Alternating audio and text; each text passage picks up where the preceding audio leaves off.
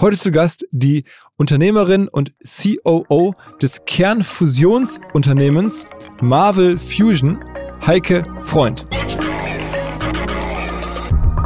Ich meine, damals bin ich dann über die Alpen gefahren und ich war damals 35 und habe mir gedacht, so Mensch, ja, klar, ich kann jetzt auch noch 10 Jahre, 20 Jahre bei McKinsey bleiben, aber da werde ich ja immer nur in der Seitenlinie stehen und immer nur Leute beraten dabei, wie sie etwas umsetzen. Und hier habe ich die Möglichkeit, an der Technologie mitzuarbeiten, die die Menschheit verändern kann, die wirklich auch, also gerade den Wirtschaftsstandort Deutschland sichern kann. Und ähm, ist man nicht noch, also klar hat man so ein bisschen dieses risikoaverse Denken, ich habe hier irgendwie einen festen Job bei McKinsey und ich gehe hier äh, zu, zu einem Start-up ähm, im Deep Tech-Bereich, wo ja irgendwie zu dem Zeitpunkt auch noch überhaupt nicht klar war, wo das hinführt. Aber dann dachte ich mir, Mensch, man kann doch nicht mit 35 sagen, ich bin jetzt so risikoavers, dass ich mich nicht mehr traue, was Neues zu machen. Und dann kam ich von der Fahrradtour zurück, äh, sonntagsabends zurückgekommen, bin montags ähm, zu Marvel Fusion gegangen und habe gesagt, ich mach's.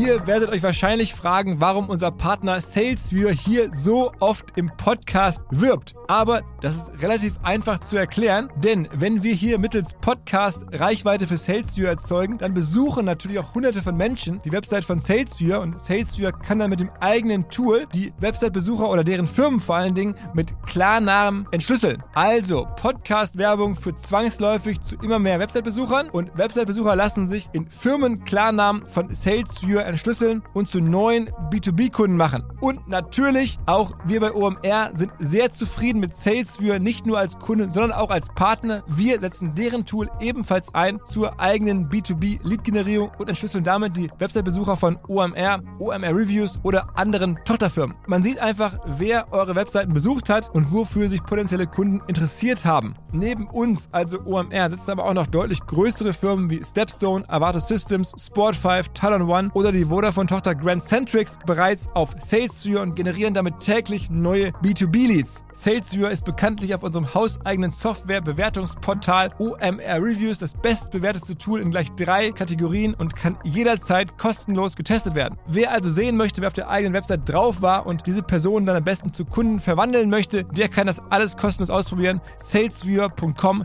slash OMR. Zurück zum Podcast. Nach einigen Podcast-Folgen zuletzt rund um die Kommunikationsbranche im weitesten Sinne, jetzt mal wieder was ganz anderes, was vielleicht noch viel mehr Zukunft und hoffentlich noch viel mehr Zukunft ist, und zwar Kernfusion. Es geht um eine Firma, ich muss zugeben, ich habe das Modell natürlich bis heute nicht komplett durchdrungen, aber ich wollte es verstehen, wollte ja ein bisschen ergründen, was da so gerade los ist. Es gibt in München eine Firma namens Marvel Fusion und es geht darum, eine neue Energiequelle zu finden, äh, Fusionsenergie zu erzeugen, am Ende nichts weniger als die Energieversorgung großer Teile der Welt zu revolutionieren. Das hat sich Marvel Fusion ähm, auf den Zettel geschrieben. Und das klingt natürlich wahnsinnig ambitioniert. Es geht da auch um sehr lange Zeiträume, zehn Jahre, bis es überhaupt losgeht. Bis dahin kein Umsatz, hat mir die Heike Freund erzählt. Aber es fließt wahnsinnig viel Geld da rein. Das Ganze klingt für mich sehr kredibel. Es sind sehr prominente große Investoren mit dabei, unter anderem auch die Strüngmann-Brüder, die ja schon BioNTech mit in der frühen Phase finanziert haben. Oder der deutsche VC Earlybird, dessen Partner und Chef, der Henrik Brandes, ja auch schon vor einiger Zeit hier im Podcast war. Also es klingt sehr, sehr nach Zukunft, die wir wahrscheinlich dringend nötig haben. Auch übrigens eine Firma, die demnächst sicherlich auf Unicorn-Listen auftauchen wird. Ja, einfach eine spannende Geschichte aus der modernen Wirtschaftswelt. Und das Ganze hat mir erzählt die Heike Freund, die als CEO bei Marvel Fusion äh, tätig ist und wahrscheinlich, das hat sie auch selber so über sich gesagt, ähm, das typische Beispiel ist für eine insecure Overachieverin, also schon mit Mitte 30 Partnerin bei McKinsey und dann aber Lust hatte auf was ganz Neues und auch die Frage hatte, okay, wie kann ich einfach mehr machen als jetzt die nächsten 20, 30 Jahre McKinsey? Also auch eine Frage, die sich auf die eine oder andere Art und Weise auch andere Hörer stellen. Insofern fand ich den Podcast auch da irgendwie echt inspirierend. Ja, also über solche Dinge haben wir gesprochen, über ähm, Wissenschaft und Kernfusion, aber auch über Lebensläufe, über die Zukunft von Energie, die Zukunft von Wirtschaft und wie man es hinbekommt, ausreichend Geld zu bekommen für so Wahnsinnsprojekte. In dem Sinne direkt rein ins Gespräch mit Heike zu Marvel Fusion. Auf geht's! Hi Heike. Hey, hallo Philipp, freue mich sehr hier zu sein. Sag mal ganz kurz in ein paar Worten, ähm, die Firma, die du vertrittst, heißt Marvel Fusion. Ja. Was macht ihr? Bei Marvel Fusion arbeiten wir an einem ganz neuartigen Ansatz, um Kernfusion auf der Erde zu kommerzialisieren. Fusionsprozesse, das sind die Prozesse, die jeden Tag in der Sonne ablaufen und dort Energie erzeugen. Und wir wollen quasi die Sonne auf Erden holen und hier mit Fusionsprozessen Energie herstellen. Das ist eine CO2-freie, sichere, saubere Energiequelle und von dem her genau das, was wir noch brauchen im Energiemix der Zukunft. Also kann man sagen, ihr seid ein Nachhaltigkeitsstartup? Ja, auf jeden Fall. Also ich meine, CO2-freie, saubere, sichere Energiequelle äh, ist genau das, was wir brauchen. Und also vielleicht auch nochmal, um das einzusortieren, also Kernfusion ist genau das Gegenteil der Kernspaltung. Also wir fusionieren Atomkerne miteinander zusammen und dadurch haben wir auch keinen langlebigen radioaktiven Abfall, kein Kettenreaktionsrisiko und es ist eine CO2-freie Energiequelle. Also es ist aber nicht Wind oder Sonne oder sowas, was man sofort greifen und verstehen kann, sondern es ist schon auch ein physikalisch hochkomplexer Prozess. Es ist wahrscheinlich eines der kompliziertesten Physikprobleme, was es in diesem Jahrhundert zu lösen gibt, wie wir die Fusionsenergie auf der Erde nutzbar machen können. Aber wenn wir sie nutzbar machen können, ist das Potenzial gigantisch, weil ähm, also muss sich auch mal so vorstellen, ich könnte mit einem Fusionskraftwerk ein Gigawatt auf der Fläche von einem Fußballfeld herstellen. Also ein Gigawatt ist so viel wie ein großes Kohlekraftwerk an Strom produziert. Und das könnte ich direkt neben den großen Städten machen. Das könnte ich direkt ähm, neben Industrieinstallationen machen, neben dem Chemiewerk machen, neben dem Betonwerk und so weiter. Also es wäre genau die Energiequelle, die wir auch vor allem hier im Wirtschaftsstandort Deutschland brauchen. Ich habe ein paar Artikel dazu gelesen im Vorfeld und da stand dann drin, also ich habe davon natürlich inhaltlich, muss ich ehrlich sagen, wenig Ahnung, aber dann konnte man lesen, ähm, diese Lösung ähm, ist ungefähr 20 Jahre noch entfernt, wird schon gesagt, wird allerdings auch sogar seit 60 Jahren schon gesagt, also dass das irgendwie dieses Problem, was ihr da lösen wollt, ja, also insofern, es scheint nicht ganz so einfach zu sein. Und was macht so sicher, dass es jetzt kommt? Also ich glaube, das Gute ist, wir haben momentan ein Riesenmomentum im Fusionsmarkt. Und zwar gibt's gigantische wissenschaftliche Fortschritte. Ähm, letztens ist es Wissenschaftlern in den USA zum ersten Mal gelungen, mit Fusionsprozessen mehr Energie zu erzeugen, als reingesteckt worden ist. Also es wurde Energie erzeugt durch laserbasierte Fusion. Das war im Dezember 2022. Riesenmeilenstein. Das ist super, super toll. Auf der anderen Seite, wir verwenden bei unserer Technologie Laser, um das möglich zu machen. Da gab es 2018 den Physik-Nobelpreis, der genau die Technologie hat, die man jetzt dazu braucht. Also riesen wissenschaftliche Fortschritte. Und das wird jetzt auch von Investoren so gesehen, weil letztes Jahr flossen, glaube ich, 4,8 Milliarden in Summe in private Fusionscompanies. Das ist mehr als die letzten 20 Jahre davor in Summe reingeflossen ist. Also Investoren haben es erkannt, wissenschaftliche Durchbrüche und ich glaube auch die Notwendigkeit für weitere Energiequellen war nie so hoch wie jetzt. Und von dem her bin ich total optimistisch, dass wir in den nächsten zehn Jahren Fusionskraftwerke sehen werden. Bist denn du die Person bei euch im Team, die das auch wissenschaftlich durchdringt und sozusagen wissenschaftlich möglich macht, also die, die innerliche, oder, oder bist du die Managerin? Ähm, also wir sind bei uns ähm, im Management-Team äh, CEO, COO und CTO. Ich bin COO und damit also die wissenschaftliche Verantwortung liegt bei unserem CTO Georg Korn, der seit über 40 Jahren in diesem Bereich aktiv ist, die stärksten Laseranlagen der Welt gebaut hat und auch genau an diesem Nobelpreis, der 2018 vergeben wurde, ist maßgeblich beteiligt war. Also ist auch ein Nobelpreisträger selber? Ähm, der Nobelpreisträger selber ist bei uns im Science and Technology Board, der ist heute Gerard Mourou, ähm, also der ist jetzt bei uns quasi in dieser beratenden Funktion tätig tätig, der ist jetzt über 80 und Georg Korn, unser CTO, war sein wichtigster Mitarbeiter bei der Erforschung dieses Nobelpreises. Und ist dann auch schon ein bisschen älter? Der Georg? Ja. Ja, der ist auch schon 70.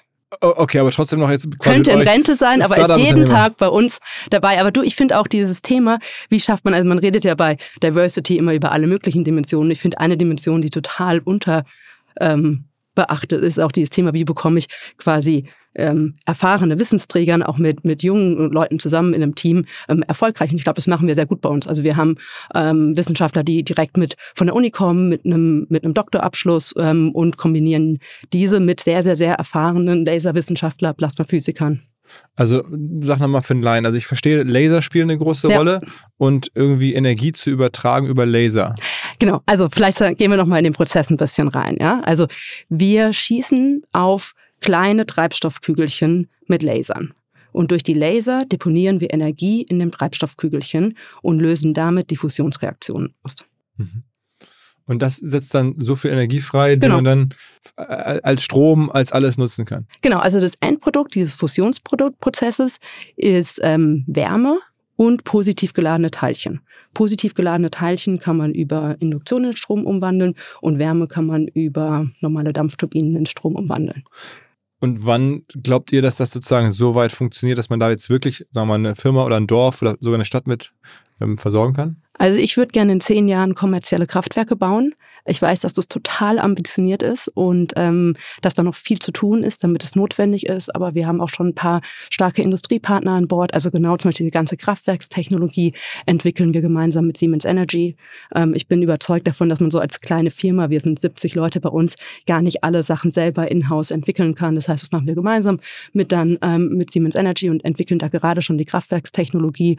Und von dem her bin ich überzeugt, dass wir das auch in zehn Jahren schaffen können. Aber dafür braucht es noch weitere Unterstützung. Unterstützung, weiteres Geld, staatliche Unterstützung. Okay, also in, in zehn Jahren ist ja für Start-up-Zyklen schon wahnsinnig lang. Ne? Also es ist ja schon sehr ungewöhnlich, dass jemand so lange drüber nachdenkt. Ja und nein. Also ich glaube, bei Deep Tech-Themen ist das schon eine normale Zeitleiste. Und also im Fusionsbereich ist das wahrscheinlich die ambitionierteste Zeitleiste, die man, die man sich vorstellen kann. Und wenn es dann klappt, dann seid ihr eine Firma, die so ein bisschen so, sag ich mal, wie als RWE oder, oder, oder Vattenfall oder, oder irgendwie äh, am Ende Energie verkauft. Wir würden schon Energie produzieren. Also, ähm, Aber auch dann ja, an, ja, genau, und dann verkaufen. Dann genau. würde ich auf Aber meiner Stromrechnung, dann würde ich dann auf meiner Stromrechnung Marvel sehen. Könnte sein, könnte sein, dass wir es in Partnerschaft mit einem der Großen gemeinsam machen. Wie man es jetzt so beim Impfstoff hat man ja auch gesehen, dass BioNTech dann in Partnerschaften ähm, das am Ende dann quasi groß ausgerollt hat. Ähm, genau. Aha. Und das, die Kosten, das dann zu erzeugen, äh, sind dann auch in zehn Jahren oder perspektivisch zumindest geringer als jetzt sagen äh, Strom äh, aus, aus Sonne oder aus Wind? Also für mich ist ganz klar das Ziel, dass es kompetitiv sein muss mit Wind, Wasser und Solar. Und von dem her muss der Preis unter 5 Cent pro Kilowattstunde liegen. Und da bin ich aber auch überzeugt, dass wir es schaffen können, ja. Und, und, aber diese Anstrengung klingt jetzt ja schon groß. Äh, warum? Ich meine, wenn Sonne und Wind das Problem doch auch lösen, dann reicht's ja nicht. Du, Wind, Wasser und Solar werden halt leider in Summe nicht den Strombedarf der Erde decken. Also der Strombedarf, egal welche Studie du dir anschaust, bis 2050 wird sich entweder verdoppeln oder verdreifachen oder vervierfachen vom, Wegen, weil alle dann mit Strom Auto fahren und so. Genau, also komplette Dekarbonisierung der Industrie. Also vielleicht mal eine Zahl, die fand ich so äh, mindblowing. Ähm, von der ähm, Studie für Deutsche Chemikalische Gesellschaft oder so, hat einmal ausgerechnet, wenn ich die komplette Chemieindustrie in Deutschland dekarbonisieren möchte, brauche ich 628 Terawattstunden Strom. Der heutige Stromverbrauch von Deutschland ist, glaube ich, 580 Terawattstunden. Also ich brauche mehr Strom, um alleine die Chemieindustrie zu dekarbonisieren, als der heutige Strombedarf von Deutschland ist. Und das ist ja nicht nur die Chemieindustrie, das ist ja Aluminium, Stahl, Beton, die ganzen energiereichen Industrien. Dann kommt dazu ähm, Dekarbonisierung des Verkehrs, also durch Elektrofahrzeuge, elektrische Wärmepumpen in den Häusern und, und, und, und, und.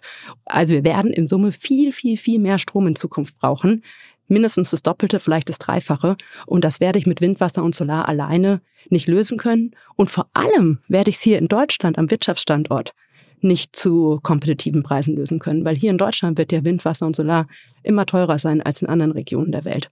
Das heißt, die Gefahr, die, in die wir ja laufen, ist, dass der komplette Wirtschaftsstandort Deutschland deindustrialisiert wird, ähm, dass wir hier nicht mehr zu wettbewerbsfähigen Preisen Industrie haben können. Und das ist der Backbone für unseren Wohlstand, Frieden und so weiter. Okay, aber das heißt, du hast den Zielpreis klar vor Augen, weil schon erkennbar ist, wo der Zielpreis Ja. in anderen Bereichen ungefähr sein wird in Zukunft. Ähm, und dann weiß man, was man erreichen muss, damit man mithalten kann. Genau, also ich glaube, du wirst immer ein gewisses Premium dafür verlangen können, dass du halt auf einem kleinen Platz und auch ähm, 24 Stunden sieben Strom erzeugen kannst, weil das ja der zweite Nachteil der Erneuerbaren, dass die ja äh, Sonne nur dann ist, wenn die Sonne scheint und Wind nur dann, wenn der Wind bläst und so weiter. Also ein gewisses Premium wird man wahrscheinlich schon verlangen können, aber ich richte mich da erstmal am Marktpreis. Und bis dann in den zehn Jahren werdet ihr auch keinen Umsatz machen. Nee. Okay. Also schon- vielleicht, also vielleicht, es gibt, äh, was wir uns schon anschauen, ich meine, auch diese Lasertechnologie, die wir entwickeln, das ist schon also äh, Cutting Edge Science und die haben auch noch andere Anwendungsbereiche, zum Beispiel im Bereich der Medizintechnik, ähm, Krebstherapie, ähm, Materialwissenschaften und so weiter. Das heißt, man kann sich schon immer anschauen, kann es da vielleicht schon so quasi Early Revenue Generation Streams geben, dadurch, dass ich Technologien, die wir, wir entwickeln, vielleicht schon in anderen Feldern anwenden kann oder lizenzieren kann. Aber das, ähm, genau, aus diesem reinen Fusionsbereich ähm, wird man die Umsätze erst dann generieren. Allerdings ist das so, ich vergleiche es immer ein bisschen so, der Wert dessen, was wir tun, ist vielleicht dann eher vergleichbar mit einem Ölfeld, auch wenn es jetzt genau das, der Unterschied ist, weil beim Ölfeld ist es ja auch so, in der Sekunde, wo ich das Ölfeld entdeckt habe und sehe, dass ich aus diesem Ölfeld Öl fördern kann, habe ich ja den Wert des Ölfeldes und, äh, und nicht erst, wenn ich den letzten Tropfen Öl aus dem Ölfeld rausgeholt habe. Ähm, äh, was ist denn die Firma heute wert, würdest du sagen? Ähm, ich glaube, unsere Bewertung äh, ist gar nicht öffentlich, aber also wir haben bis jetzt 60 Millionen an, an privaten Kapital aufgenommen. Okay, also auch von großen Investoren, also Early Bird, äh, Henrik Branders war mal vor einer Zeit hier im Podcast auch. Ähm, also von, eigentlich von klassischen VCs, jetzt nicht von Mm, Nachhaltigkeit. Summe, also wir haben sowohl klassische VCs, also das ist zum Beispiel ein Early Bird, aber auch Blue Yard, Prime Pulse. Ähm, und dann haben wir auch, aber auch Family Offices und Einzelindividuen wie einen Albert Wenger, Tobi Lüttke, Tavit Henrikos. Also Tobi Lüttke ist, äh, Spot- äh, ist Shopify-Gründer, Albert Wenger war auch schon hier häufiger im Podcast von, von Union Square Ventures. Wer noch so? ähm, Tavit Henrikos. Ah, auch äh, von von- TransferWise, glaube ich. ne? Genau. Dann ähm, der Hartmut Neven, der verantwortet das Quantum Computing bei Google. Ähm, wen haben wir noch? Athos. Ähm, ja, das waren mal so ein paar Namen. Aber, aber sagen wir mal, ich habe immer so gelernt oder ähm, ich beschäftige mich jetzt auch immer mal wieder äh, zuletzt mit der Thematik und dann sagen immer alle, also der Ritterschlag als Investor in diesem Nachhaltigkeitsbereich ist Breakthrough Ventures, das ist der, der, der Fonds von Bill Gates. Ja. Ist das so? Ist das so, das, ist das so der, der, die, die absolute super Signaling-Adresse? Würde ich gar nicht unbedingt sagen, ja. Also, ähm, weil Breakthrough Energy und ähm, auch Bill Gates per se glaubt halt sehr stark an diese kleinen modularen Reaktoren, also die neue Form der Kernspaltung. Und da glaube ich nicht dran, weil auch diese neuen Reaktoren sind zwar sicherer, aber produzieren immer noch langlebigen radioaktiven Abfall und sind von dem her für mich nicht die Lösung der Zukunft. Also diese neue Generation der Kernspaltungsreaktoren. Und da setzt Bill Gates sehr stark drauf mit den Molten Salt Reaktoren, die, die er entwickelt. Von dem her ähm, gehen die da ein bisschen in eine andere Richtung. Ähm, ich bin überzeugt dass davon, dass Fusionsenergie ähm, eine wichtige Energiequelle im Energiemix der Zukunft ist. Ich bin total happy, dass wir mit Early Bird, Blue Yard ähm, und auch Investoren wie Albert Wenger. Leute haben, die auch Deep Tech Themen hier in in Deutschland unterstützen und ich wäre super happy. Es würde noch viel mehr Early Birds geben, die auch, weil ich meine, das ist ja schon, wir sind ja schon sowas, äh, also kapitalintensiv, Deep Tech, das ist ja nicht, sage ich mal so, das, woran jeder Investor jetzt äh, super easy und schnell investieren kann. Und Early Bird hat ja zum Beispiel auch in ESA Aerospace investiert. Also die sind jetzt ja schon so ein Stück weit in dem Bereich gegangen, auch Deep Tech hier in Deutschland, Europa zu unterstützen. Aha. Ähm, ist das Fundraising dann schwer? Also hast du mit vielen VCs gesprochen und viele haben gesagt, das ist für uns zu lang oder oder Ich glaube, du hast halt einen speziellen Schlag von Investoren, die sowas machen können, ja. Also Deep Tech, kapitalintensiv, auch nicht ganz einfach zu greifen als Thema. Also äh, braucht man schon, sag ich mal, viel, viel Wissen, um so ein Thema einschätzen zu können. Ähm, und man muss auch ganz ehrlich sagen, von den 4,8 Milliarden, die ich vorhin erwähnt habe, die im letzten Jahr in Fusionsenergie investiert worden ist in private Firmen, 90 Prozent davon wurde in den USA investiert. Und wer investiert denn da? Sind das da auch wieder klassische VCs? Ja, aber hast auch einen Tiger Global und ähnliche, die da Also, auch, investiert haben. also so ja. diese Growth-Investoren, Private Equity, also schon, Ja. das wird schon als Business ganz klar erkannt. Das Ganz, ganz klar. Also, aber das Hand kam, oder nein, also das kam aber erst im letzten Jahr jetzt. Also erst im letzten Jahr würde ich sagen, also durch die wissenschaftliche Durchbrüche, durch die technologischen Durchbrüche, also letzten 18 bis 24 Monate ähm, war da, ähm, sag ich mal, dieses große Momentum im Markt. Und wie viel Geld glaubst du, braucht man am Ende? In Summe, jetzt hast du gesagt, ihr habt schon äh, 60 Millionen 60 haben wir. Millionen bislang. Was glaubst du am Ende, nach Ende der zehn Jahre oder bis dann immer es losgeht, mit Umsatz, was meinst du, wird man brauchen? Ähm, zu den 60 Millionen dazu haben wir jetzt Anfang März noch von der Agentur für Sprunginnovation ähm, Geld bekommen, um unsere Lasertechnologie zu entwickeln. Das ist doch staatliches Geld. Genau, also die sind noch nicht dabei in den 60 Millionen. Also Mhm, zusätzlich haben wir jetzt gerade Anfang März, ähm, also wird die äh, Agentur für Sprunginnovation ähm, äh, in Summe 90 Millionen und davon die Hälfte für uns zur Verfügung stellen, um unsere Lasertechnologie zu entwickeln. Das heißt, das kommt jetzt dazu. Ähm, dann der nächste Schritt für uns ist, ein eigener Technologiedemonstrator zu bauen. Das wird dann in Summe 200 Millionen kosten, die wir jetzt noch raisen müssen. Und dann die ersten Kraftwerke danach, da redest du dann von einer Milliarde plus. Aber die würde ich ja am liebsten dann auch schon mit einem potenziellen Kunden zusammenbauen. Okay. Aber also der große, wichtige nächste Schritt ist wirklich End-to-End-Technologiedemonstrator. Dafür war jetzt das von der Agentur für Sprunginnovation ein erster wichtiger Schritt. das ist die Bundesregierung, ne? Ja. Ah, Okay, also das heißt aber in Summe ist dann das, das, das Geld schon bei über 100 und wir reden dann nochmal von weiteren 200, die du brauchst, um dann Um diesen da, Demonstrator zu bauen, ja. und, und da, die würdest du wieder dann privat versuchen zu finden. Also ich glaube, dass so ein Unternehmen wie unseres wird immer also primär privat finanziert sein. Wir reden natürlich auch mit den verschiedensten Fördertöpfen und schauen, was da noch möglich. Aber so als Zahl würde ich mal sagen, so zwei Drittel wird immer privates Kapital sein. Aber Weil da ist man auch deutlich schneller. Ist es open for business? Also wenn jetzt jemand zuhört und zufällig 200 Millionen... Der zu, darf jederzeit zu uns kommen, klar. Also ihr sucht ja. jetzt wirklich danach auch irgendwie, im Zweifel geht es ja auch noch um wohlhabende Privatpersonen vielleicht, Zum Beispiel, nicht, ja. Otto-Familie oder irgendwer, die, die das sich leisten können. Total. Sprecht ihr auch mit? Also wir sprechen mit allen großen Family Offices, VCs. Ja. Mhm. Mhm. Vermehrt jetzt auch ähm, tatsächlich auch Industrie. Ähm, die klassischen Oil- and Gas-Player müssen ja auch schauen, wie sie sich diversifizieren können in der Zukunft. Ah, okay. Das, das heißt, du auch wirklich damit irgendwie jetzt Shell oder oder weil Würde ich auch mitsprechen, klar. Aha, aha. Und wie kommt jetzt eine junge Frau wie du da rein in diese Welt? Also ich meine, wenn man bei LinkedIn guckt, äh, du hast was ähm, äh, Ingenieurmäßiges studiert ähm, und bist dann, glaube ich, nach ein paar Praktika bei McKinsey gelandet und dann auch bei McKinsey sehr erfolgreich gewesen, da kann man nachlesen, also zehn Jahre lang am Ende Partnerin gewesen. Das ist ja schon, muss man nochmal sagen, schon ein hartes Nadelöhr. Also äh, Partnerin, ich glaube mit Mitte 30 bei McKinsey zu sein, ist jetzt schon die ganz große Schule dessen, was man im BWL-Bereich so abreißen kann. Ähm, aber was hat, ist dir gelungen? Also ich glaube, zur Fusion bin ich wirklich so ein bisschen wie die Jungfrau zum Kinde gekommen, weil, wie du richtig gesagt hast, also ich habe erstmal Wirtschaftsingenieurwesen in Karlsruhe studiert, bin danach, ähm, hatte eigentlich immer so eine Faszination für Technik gehabt und wollte immer verstehen, wie die Sachen funktionieren. Auch viele Praktika damals in der Formel 1 gemacht, in der Autoindustrie gemacht, aber ähm, wollte dann doch nicht direkt in der Autoindustrie einsteigen, sondern hatte gedacht, Mensch, noch mal ein bisschen breiter schauen, was so gibt und bin dann eigentlich durch Zufall zu McKinsey damals gekommen. Äh, war da irgendwie bei so einem Event, Skifahren, Kitzbühel, Alpen und so weiter, so ein re klassisches Recruiting-Studenten-Event. äh, fand die Leute alle total spannend, die ich da kennengelernt habe und bin, habe dann gedacht, Mensch, das ähm, hört sich doch ganz spannend an. Bin dann zu McKinsey gegangen, äh, dachte, ich mache das irgendwie für ein, zwei Jahre und war am Ende zehn Jahre da. Und ich fand es auch mega toll bei McKinsey. Also es war super spannend. Ich habe da Projekte gemacht von irgendwie in, in China, in Pakistan, in Brasilien, in den USA. Aber nicht immer Energy. Nee, gar nicht. Ich habe damals viel Autoindustrie gemacht, Maschinenbau gemacht, Hightech-Industrie gemacht, aber immer an den, aber immer so Operations-Themen, also viel so Produktion, Einkauf, Entwicklung, ähm, wo ich mich als Ingenieurin ja sehr wohl fühle, sag ich mal, in dem Bereich. Und immer viel so an dieser Schnittstelle, wie bekommt man die großen Ideen aus der Entwicklung in die Realität. So, das war sozusagen mein, so bei McKinsey mit der Zeit spezialisiert man sich ja auch so auf ein paar Themen und das war so mein Thema. Und dann ähm, war ich 2020, da war gerade der erste Corona-Lockdown zu Ende gewesen und dann, wo man wieder schön mit Freunden Mittagessen gehen konnte und ich war mit Freunden beim Mittagessen und neben mir sitzt Moritz, der CEO von Marble Fusion und erzählt mir, das war im Mai 2020, ja, er hat gerade hier eine Firma in München gegründet für Fusionsenergie und mit Fusionsenergie kann man CO2-freien, sauberen, sicheren Strom herstellen. Also, kannst du euch da ein bisschen... Nee, kann, wir haben uns da kennengelernt bei dem Mittagessen. Mhm. War ein Mittagessen mit Freunden. Mhm. Ich sitze neben ihm, erzählt er mir davon. Mhm.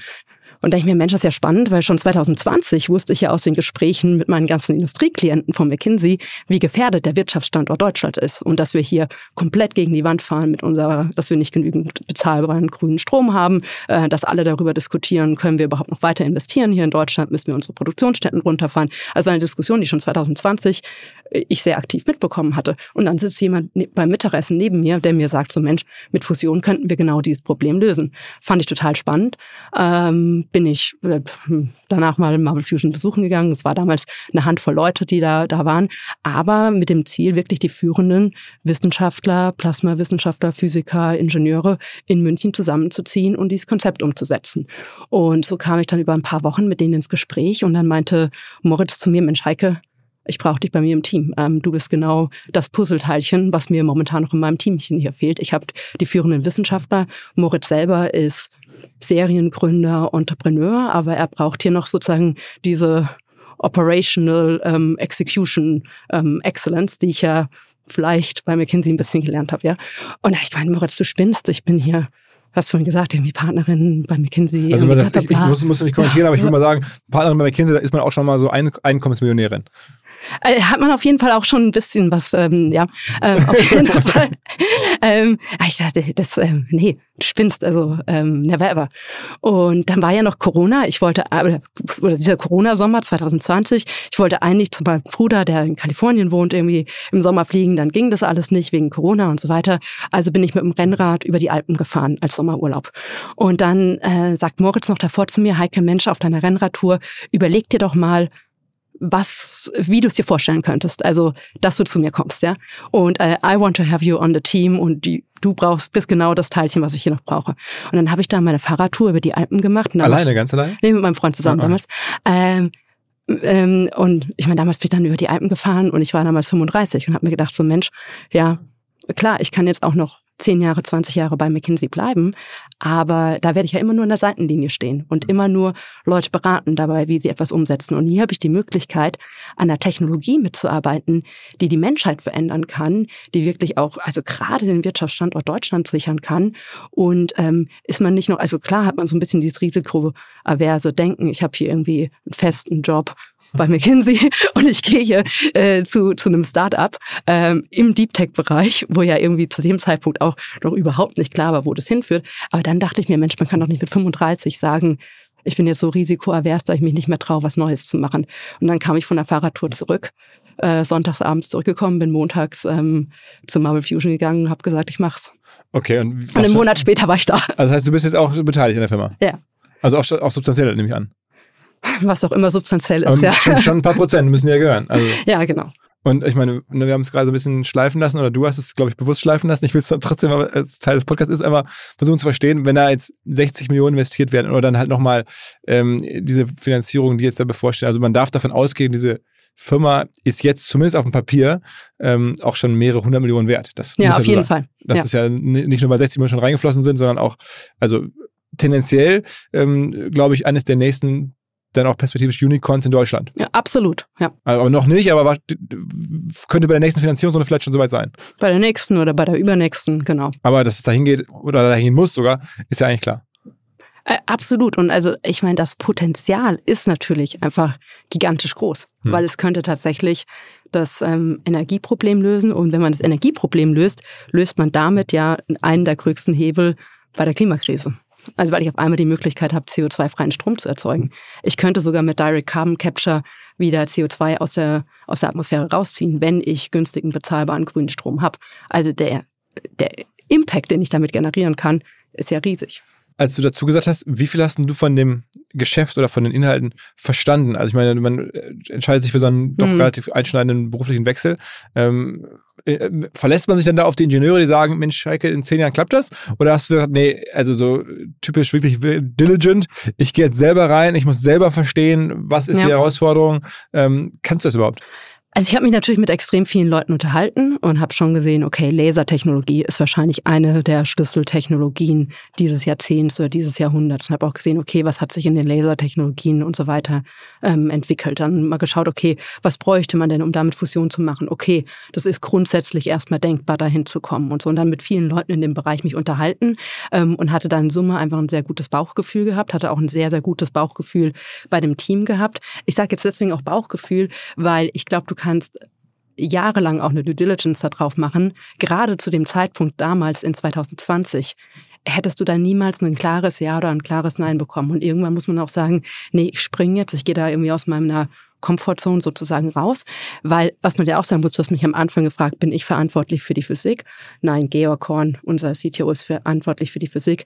Als COO bin ich verantwortlich für das Thema Unternehmensaufbau, für die ganzen Industriepartnerschaften, die wir haben, auch viel dieser ganzen öffentlichen Politikkontakte, die wir pflegen, um einfach auch dieses Thema Fusion in Deutschland prominenter zu machen. Und das sind alles Themen, die fand ich so spannend und da habe ich so Lust drauf gehabt. Und ich muss auch sagen, ich mache das jetzt seit zwei Jahren unfassbar viel gelernt in zwei Jahren. Und sag mal, der, der Moritz von, von Lynn, der, der CEO, ist der denn auch äh, Physiker oder der, du hast gerade das Serial Entrepreneur? Sag Serial Entrepreneur. Sag mal ein paar Worte zu dem, was hat der vorher gemacht? Ähm, 360C, CHX, also der hat so eigentlich immer dann, wenn es so disruptive Technologien gab, aber auch nicht im Physikbereich, sondern das sind ja alles so ähm, Finanzinstrumente, ähm, die er davor gemacht hat.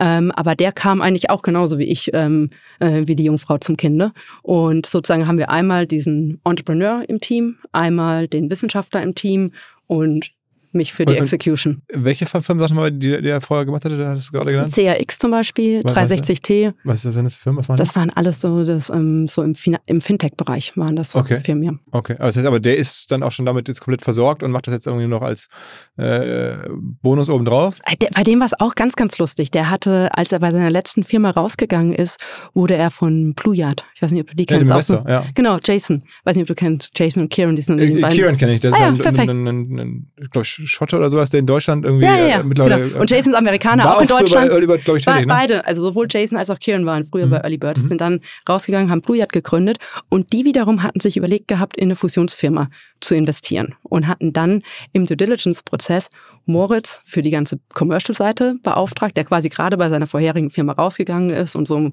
bisschen zum, zum Spaß ähm, äh, immer so bei Due Diligence ähm, unterstützt hat. Ja? Mhm. Also hat er sozusagen die Commercial-Seite sich angeschaut und noch ein anderer Physiker ähm, hat sich die Physikseite angeschaut von eigentlich einer anderen Firma, in die die investieren wollten und kamen zurück aus dem Due Diligence-Prozess und haben gesagt, Mensch, irgendwie Fusion super spannend, Laserfusion super spannend, ähm, aber die Firma, die ihr euch da angeschaut habt, liebe Blue Yard, die wird es wahrscheinlich nicht sein, ähm, weil die hat irgendwie die folgenden 15 Schwachpunkte.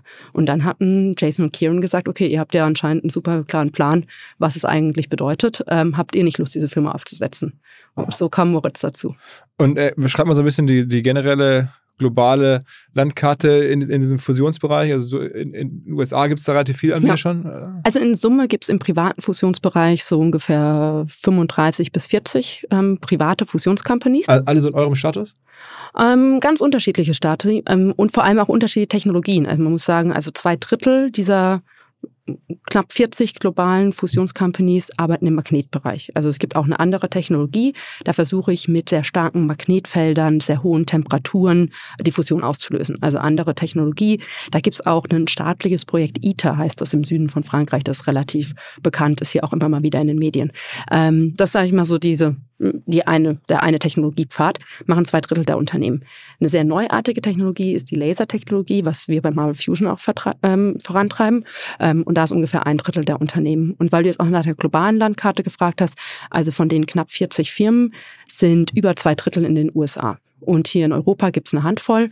Und ähm, mit unseren 60 Millionen sind wir aber am das am besten gefundete in der EU. Und auch wahrscheinlich technologisch, am, also wenn man es jetzt an, an Meilensteinen festmacht, am weitesten fortgeschritten. aber man kennt sich, also du kennst auch die amerikanischen Player, du kennst die französischen Player. Das ist so, Klar, man, man, man- also es ist immer noch eine, eine kleine, also ich meine, äh, ich glaube, letztes Jahr waren es 35, jetzt kamen drei, vier dazu, also sind es jetzt wahrscheinlich 38, 39 Firmen, äh, die kann man noch beim Namen aufzählen. Ich glaube, weniger als zehn davon haben auch über 50 Millionen Funding bekommen. Und da zählen wir auch dazu. Also wir sind schon, also in der EU sowieso das am besten gefundete und auch global ähm, gibt es weniger als zehn, die über 50 Millionen Funding bekommen haben. Jetzt bist du ja sozusagen aus der klassischen Wirtschaft oder aus dieser Karrierewirtschaft äh, in diese neue Welt reingewechselt. Ähm, Das ist ja ein, Lebenslauf, den wir hier schon auch mal im Podcast hatten. Christian Vollmann, glaube ich, kennst du auch. In dem Falle Serienunternehmer, der schon auch ein bisschen Geld verdient hatte oder auch recht viel und dann sich entschieden hat, ein ganz anderes Thema zu machen, irgendwie Treibstoffe, Bioethanol. Ähm, Wie sprichst du noch viel mit deinen alten Kolleginnen und Kollegen bei McKinsey oder so, dass sie sagen, dass sie auch so diesen Weg suchen, was sinnvoll ist, was nachhaltig ist in, der, in diesem Deep Tech-Bereich zu machen, weil ich daran, daran hapert es ja häufig, dass genau, also eigentlich die Forschung schon irgendwie da ist in irgendwelchen Lehrstühlen und so. Ähm, da ist Deutschland ja auch nach wie vor gut. Aber so dieses, diese Personen wie du jetzt bist oder Christian Vollmann, die das dann auf die Straße zu bringen, zu kommerzialisieren, das ist ja schon wichtig. Gibt es da Interesse dran, merkst du das? Also deine eine Frage, also ich spreche schon noch viel mit meinem alten McKinsey-Netzwerk, weil ich da einfach einen guten Zugang habe zu dem ganzen breiten Netz an, äh, an, an Industrie, vor allem hier in Deutschland. Ja. Ähm, das andere Thema, was du angesprochen hast, ich glaube, wir bräuchten viel mehr Leute, die genau an dieser, dieser Schnittstelle, also die wirklich Technologie kommerzialisieren wollen in Deutschland, weil wenn ich mir so ein bisschen die letzten zehn Jahre in Deutschland anschaue oder letzten 15 Jahre, haben wir zwar super tolle, erfolgreiche Startups gehabt, aber alles hat sich ja mehr so in diesem Bereich entwickelt, wie kommen wir immer näher an diesen Schlaraffenlandzustand? Also wie kann ich mir jetzt heute alles digital mein Essen bestellen, digital meinen Parkplatz irgendwie buchen, digital meine Reise buchen, digital mein, also ich kann mit dem Smartphone heute äh, von Essen bis, bis Urlaub bis, bis alles auf dem Smartphone machen. Ähm, und damit haben wir super erfolgreiche ähm, Unternehmen hervorgebracht. Aber die Welt ist dadurch ja nicht wirklich besser geworden. Und ich würde mich freuen, wenn auch viele dieser Unternehmer, wie jetzt zum Beispiel Christian Vollmann, dann auch sagen würden, Mensch, wir haben gelernt, wie man erfolgreiche Unternehmen baut. Und jetzt schauen wir mal wirklich, was sind die Technologien, die den Planeten voranbringen und den Planeten besser machen. Und ich glaube, wenn wir das hinbekommen würden, dass da noch Aber ist Interesse da? Also suchen da viele diesen Weg, also haben auch viele diese Frustration, ein bisschen zu sagen, Mensch, jetzt bin ich Mitte 30 oder sowas und habe eigentlich hier schon vieles erreicht, aber soll es das jetzt wirklich gewesen sein? Und also diesen, diesen Weg, diese Verknüpfung. Ich sehe es schon immer mehr, auf jeden Fall. Also ich glaube, gerade die letzten zwei Jahre fand ich, waren schon sehr stark nach Purpose und Impact und so weiter getrieben. Aber natürlich auch Merk im ökonomischen Kontext. Es muss ja dann nicht sofort sein, nach dem Motto, ich mache jetzt das nur noch aus ideologischen oder aus, aus ideellen, sondern ich, ja. es kann ja auch ökonomisch getrieben sein. Äh, total fair. Also sollte auch ökonomisch ja. getrieben sein. Also total fair. Aber also ich würde mich freuen, wenn wir das noch viel mehr hätten, weil ich glaube, wir haben hier in Deutschland super tolle Forschung. Wir haben super tolle. Wie, wie, macht man das? Also wie schafft man das? Bei dir war es ja am Ende auch Glück und Bei Zufall. Bei mir war es Glück und Zufall. Ich glaube, es gibt ja ein paar, zum Beispiel die Unternehmertum in München versucht es ja sehr, ähm, sag ich mal, institutionalisiert zu machen. Wie bekommen sie die Forscher von den Universitäten dann auch äh, mit ersten Geldgebern verknüpft und so weiter. Wenn ich mir überlegt, als ich vor 15 Jahren in Karlsruhe studiert studiert habe, da gab es diese ganzen Programme noch gar nicht so, diese Inkubatoren und so weiter, wie es die jetzt heute auch in Universitäten gibt. Ich glaube, das müsste man noch mal ausbauen, aber ich glaube, da ist schon viel passiert. Ähm, ein Problem, was ich halt in Deutschland sehe, ist, dass du, es ist gar nicht so schwierig in Deutschland, sag ich mal, für eine gute Idee so die ersten Millionen zu bekommen an Funding, ja, also die ersten irgendwie fünf bis zehn Millionen für gute Ideen zu bekommen. Ähm, da gibt's noch sag ich mal, einen relativ breiten Markt an Kapitalgebern, die so Themen unterstützen, als auch Deep Tech-Themen.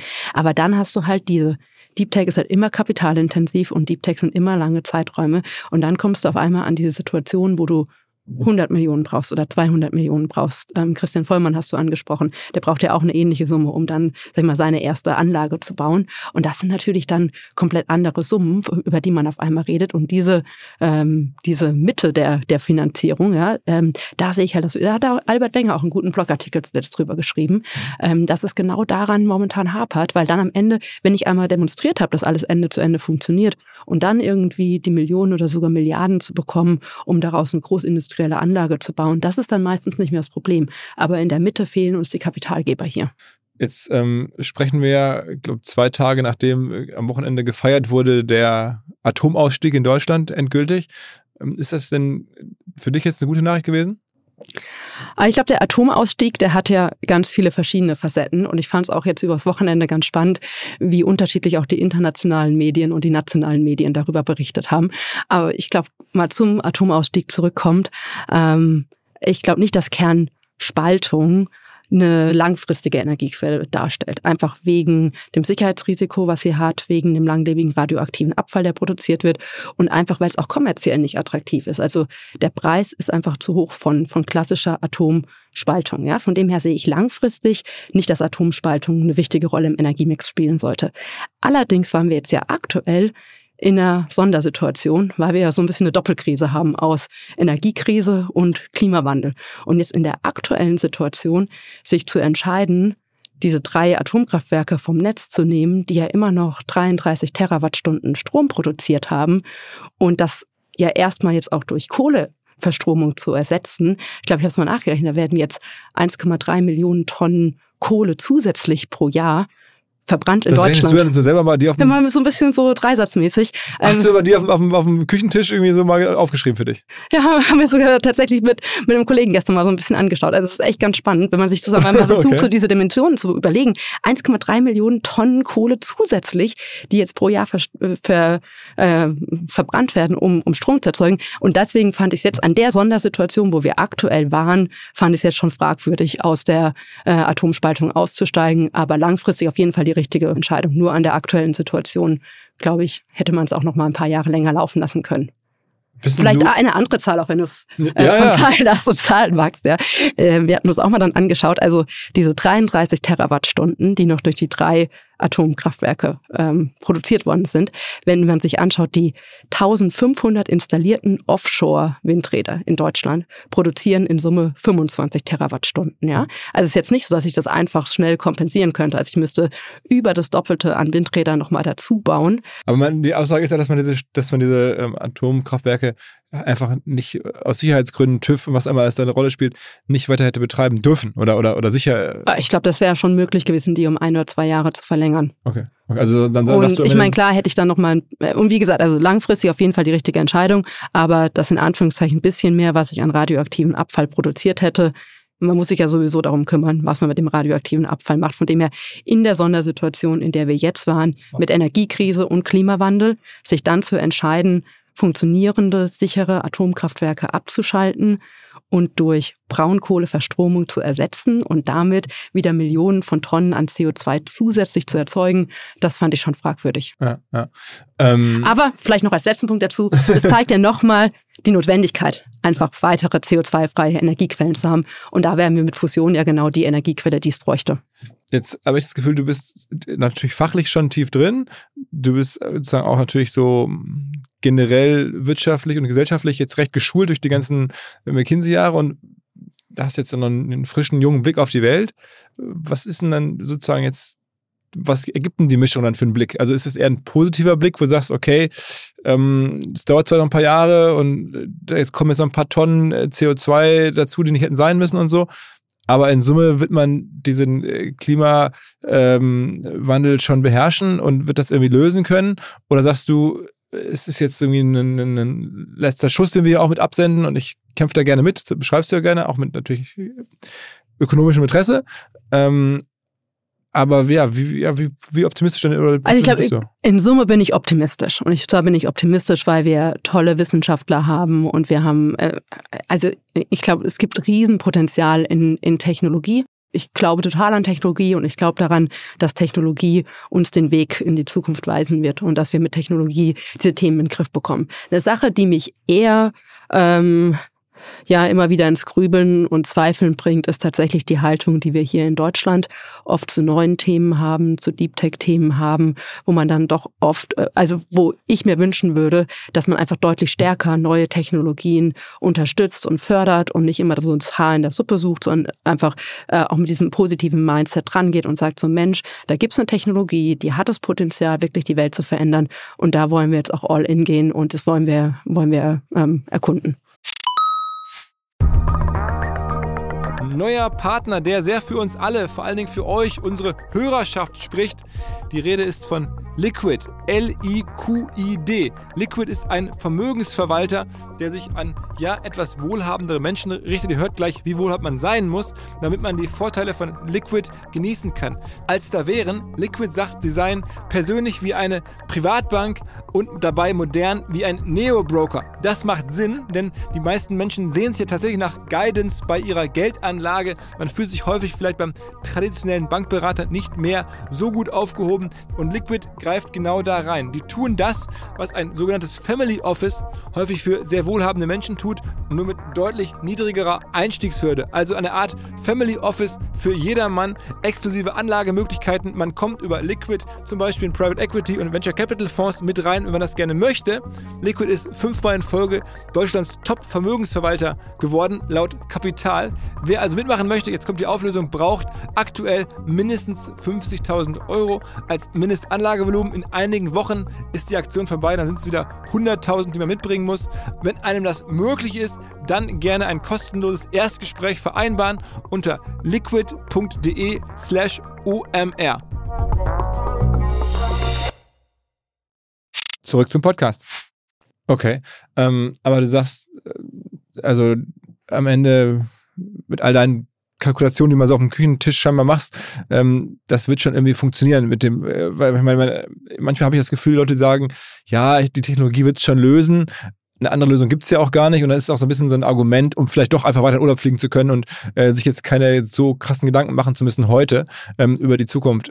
Aber das ist jetzt für dich kein, kein Feigenblatt nach dem Motto, ich will jetzt mal auch ein bisschen meinen Urlaub genießen, mein Leben genießen. Also ähm, Na, ich glaube ganz ehrlich, man jeder kann natürlich in seinem eigenen Lebensstil schon auch viele gute äh, Entscheidungen treffen, ja. Und also da zähle ich mich auch ganz klar dazu, ob das jetzt Ernährung ist oder Transport ist oder ähnliches ist.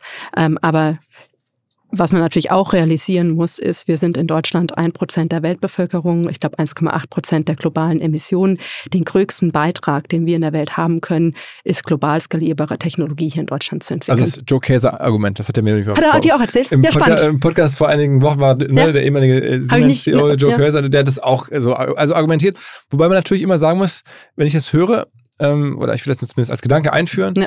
dass ähm, natürlich das auch ein, durchaus kein einfacher Gedanke ist, zu sagen, wir haben eh nur ein Prozent und deswegen wir liefern die Technologie und ansonsten. Nee, will ich auch gar nicht sagen. Also ich glaube, es ist ja immer das eine tun und das andere nicht lassen, ja. Also ich glaube, wir, ich finde äh, wir sollten alle an den Hebeln, die jeder Einzelne hat, ob das im Transport ist, ob das irgendwie an der Ernährung ist und so weiter, natürlich alles tun, was CO2-Emissionen einspart, ja. Ähm, zusätzlich sollten wir, es wird jetzt ja manchmal auch als Argument verwendet, zu sagen, ja, Mensch, irgendwann kommt schon irgendwie Fusion und so weiter und da müssen wir jetzt vielleicht nicht mehr Erneuerbare ausbauen. Auf gar keinen Fall. Ja, natürlich müssen wir jetzt komplett den Ausbau von Wind, Wasser und Solar weiter vorantreiben. Aber wie vorhin gesagt, der Strombedarf wird sich verdoppeln in der Welt. Also es wird genügend Platz für ganz viele Technologien geben. Und ich glaube, wenn wir irgendwann an einen Punkt kommen, wo wir sagen, Mensch, jetzt haben wir zu viel CO2-freien, sauberen, sicheren Strom, dann wüsste ich so viele tolle Sachen, die wir noch machen können. Also wir hatten vorhin mal über Direct Carbon Capture gesprochen, das könnte ich machen. Dann kann ich Meerwasserentsalzung machen an, an Orten, wo ich vielleicht nicht genügend Trinkwasser habe. Also wenn ich eine dichte, also mit wenig Platzbedarf, Energiequelle hätte und so weiter. Also ich kann so tolle Sachen machen. Man sieht ja auch irgendwie in dem Buch Factfulness, so weil wie immer so die Hans Rosling, ein ganz Genau. interessantes Buch, muss man einfach nochmal aus. Äh, Äh, super noch mal- spannend. Äh, Also da geht es um Zahlen Ja. oder die Welt wird sehr, sehr an Fakten erklärt und man äh, Ja. ist häufig überrascht, also kann man empfehlen, ja. Kann man total empfehlen. Und da wird auch gezeigt, wie quasi die Menschheit eigentlich mit äh, also die, welche Dimension man auch immer nimmt als Indikator für Entwicklung der Menschheit, die immer sehr linear skaliert ist mit der Verfügung stehen von Energie. Angefangen von dem Feuer, was irgendwann die Leute hatten, bis hin zu ähm, ja, Atomspaltung als letzte große, großer technologischer Schritt. Und das muss jetzt subsequent weiter fortgesetzt werden zur, zur Kern, Kernfusion.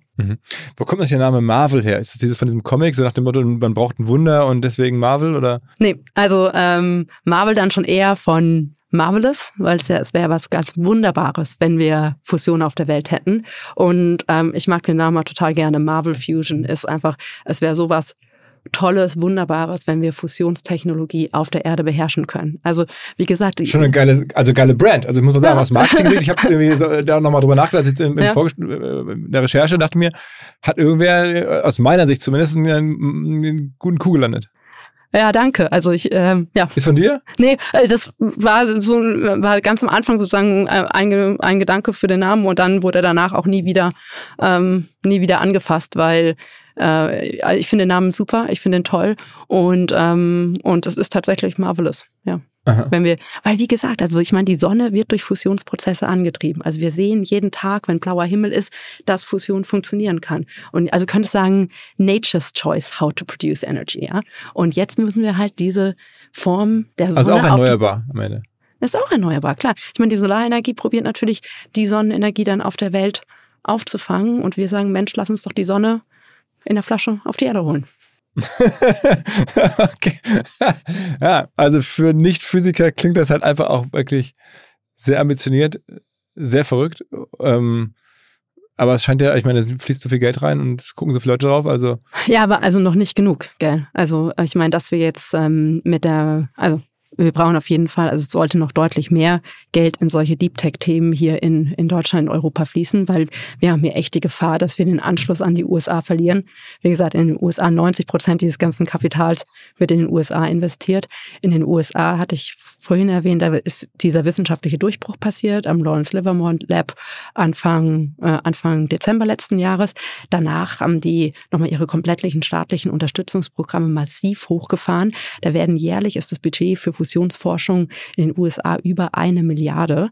Ähm, die gehen auch sehr stark in diese ganzen Themen Public-Private Partnerships und meilensteinbasierte Funding-Programme und so weiter. Also das heißt, USA ist da schon auch klimaprogressiver, als man so meint, ne?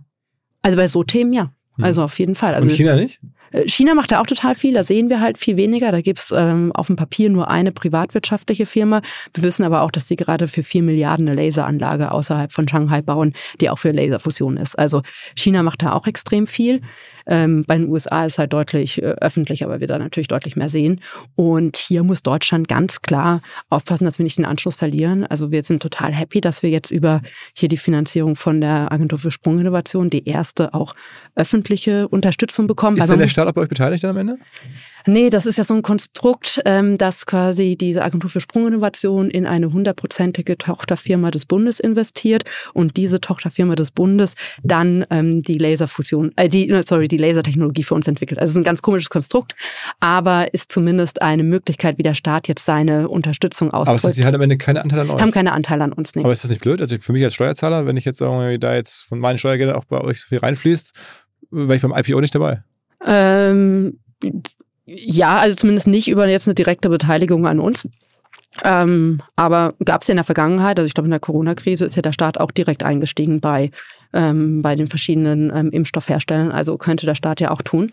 Ähm, aber wollten die bislang nicht.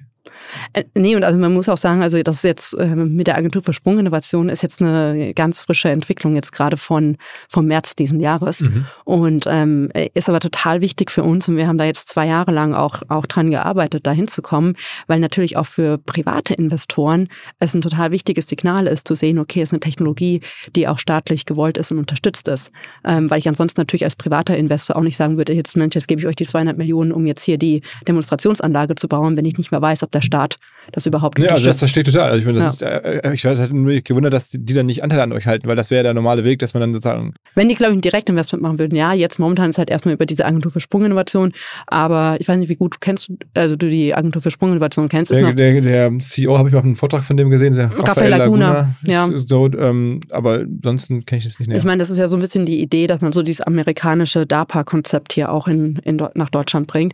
Und ich glaube, in Summe, was. Sag mal, was das DARPA-Konzept ist für alle, die es nicht so. Also, es ist halt ich so ein staatliches Konzept habe, wo ich in Sprung, also wo ich einen Topf habe, wo ich in Sprunginnovationen investieren kann. Ähm, und das versucht, also das ist ein sehr ähm, erfolgreiches Konzept in den USA. Und das probiert man jetzt hier ähm, über die Agentur für Sprunginnovation auch in Deutschland zu machen. Und ähm, die waren, glaube ich, am Anfang noch so ein bisschen mit angetackerten Stühlen ähm, da gesessen, als sie gegründet worden sind, weil die am Anfang auch noch nicht so viel Budget hatten und so weiter. Aber jetzt werden die nach und nach mit mehr Budget ausgestattet, haben jetzt auch in Laserfusionsinfrastruktur jetzt investiert und also von dem her äh, bin ich sehr happy, dass es jetzt sowas auch in Deutschland gibt. Okay.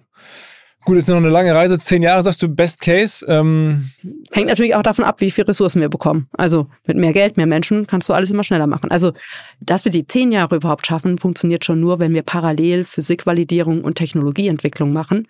Und wenn ich ähm, mit mehr Geld und mehr Ressourcen geht es auch schneller. Okay, was heißt, dass du äh, von den amerikanischen Firmen abgehängt wirst, dass die schon in fünf Jahren am Ziel sind und dann schon sich in Deutschland ausbreiten, bevor du überhaupt im Kann Start passieren, bist? ja. Kann passieren. Also das ist mhm. auch ein Risiko für euch. Kann passieren, aber das Gute ist ein Stück weit, also die Technologie, so wie wir sie verfolgen, verfolgt keine andere Firma auf der Welt. Also von dem her, da sind wir wirklich unique mit genau der, also ich habe ja gesagt, es gibt in Summe diese 40 privatwirtschaftlichen Firmen. Die einen machen da Magnetfusion, die anderen machen Laserfusion. Jeder macht so ein bisschen einen unterschiedlichen Ansatz, also wie ich die Fusion wirklich technisch umsetze. Ja. Und mit dem Ansatz, den wir verfolgen, da sind wir einzigartig. Und das kann man auch dann patentieren und was alles. Genau. Beziehungsweise man darf ja, glaube ich, nie einen Physikprozess per se patentieren, aber die Technologie dahinter kann man, kann man patentieren. Okay, das heißt, das äh, hält dann eure Investoren bei der Stange. Aber ich meine, ansonsten wäre es ja Klar. ein bisschen verrückter zu investieren und zu wissen, dass vielleicht die Amerikaner in fünf Jahren schon am Start sind und dann hätten die ja fünf Jahre lang Zeit, hier den Markt auch zu machen. Ähm. Auf der einen Seite ja, auf der anderen Seite sage ich auch immer, dass es so also kein so Winner takes it all Markt, weil also der Strommarkt ist unendlich groß und ähm, und wenn jetzt mehrere Fusionsfirmen am Ende erfolgreich sein sollten, gibt es da sicherlich auch Platz für zwei, drei Fusionsfirmen. Ähm, vielleicht auch wieder ähnlich wie bei den Impfstoffen damals gab es dann ja auch ein paar gleichzeitig. Ja. Und das heißt, eines Tages könnte dann so ähnlich, weißt du, wie bei BioNTech, wo dann irgendwie die Gewerbesteuer, die dann BioNTech an Mainz abgeführt hat, dazu gesorgt, dass Mainz eine der reichsten Städte des Landes ist. Also demnächst, wo sitzt ihr? München. Oh Gott, München, München noch reicher. Das ist ja jetzt schon, jetzt schon eine. Könnt ihr die noch schnell irgendwo da essen ziehen oder so? Ja, ich kann ja. Andere Gemeinden euch irgendwie anwerben oder lassen oder sowas? Also, äh, naja. Ich würde mal sagen, das hängt ja auch immer alles ein bisschen von den Incentives und Funding Schemes ab. Ja.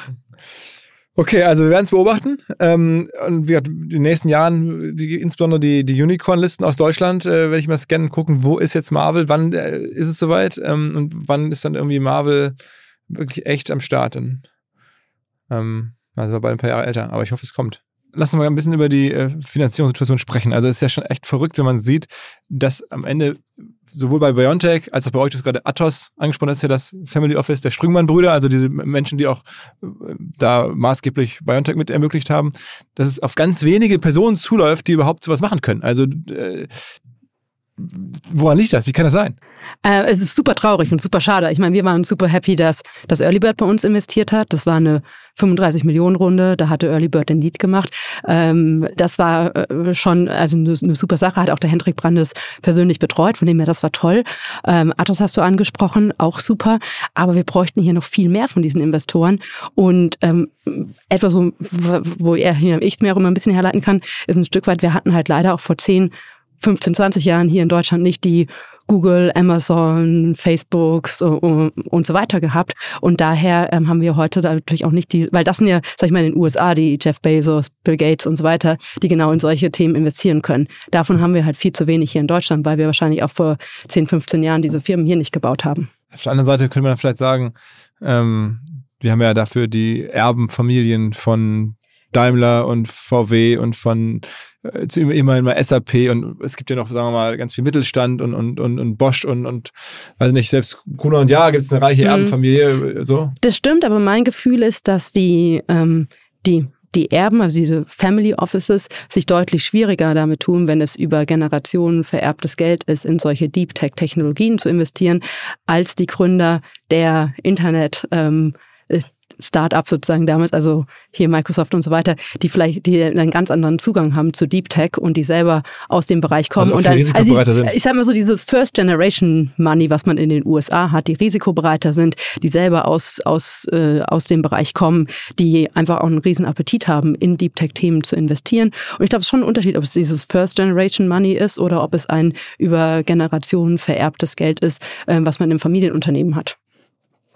Glaubst du, wenn man so eine Anleihe auflegen würde, also das irgendwie so aus der Startup-Szene, wie viel, oder Crowdfunding ist wahrscheinlich ein bisschen das Falsche, aber was kann man da äh, generieren? Also von, von, von, ich meine, du hast ja wahrscheinlich schon auch viele Leute, wenn man es überlegt, diese 200 Millionen, wo könnten die herkommen? Das wird doch wahrscheinlich schon irgendwie auch aus der Startup-Szene zu generieren sein, oder? Ach du, ich glaube, am liebsten hätte ich so ein bisschen eine Mischung aus. Ähm, ich würde auch gerne sehen, dass sich die Industrie stärker engagieren würde, weil am Ende ist es auch der Industriestandort Deutschland, der hier ähm, auf dem Spiel steht und den, den wir retten wollen. Und wenn wir so eine Mischung hinbekämen aus Industrie plus weiter klassisches VC plus vielleicht noch ähm, aus der, aus der Startup-Szene oder ja, fände ich super. Ich drücke euch die Daumen. Danke dir. Alles klar. Ciao, ciao.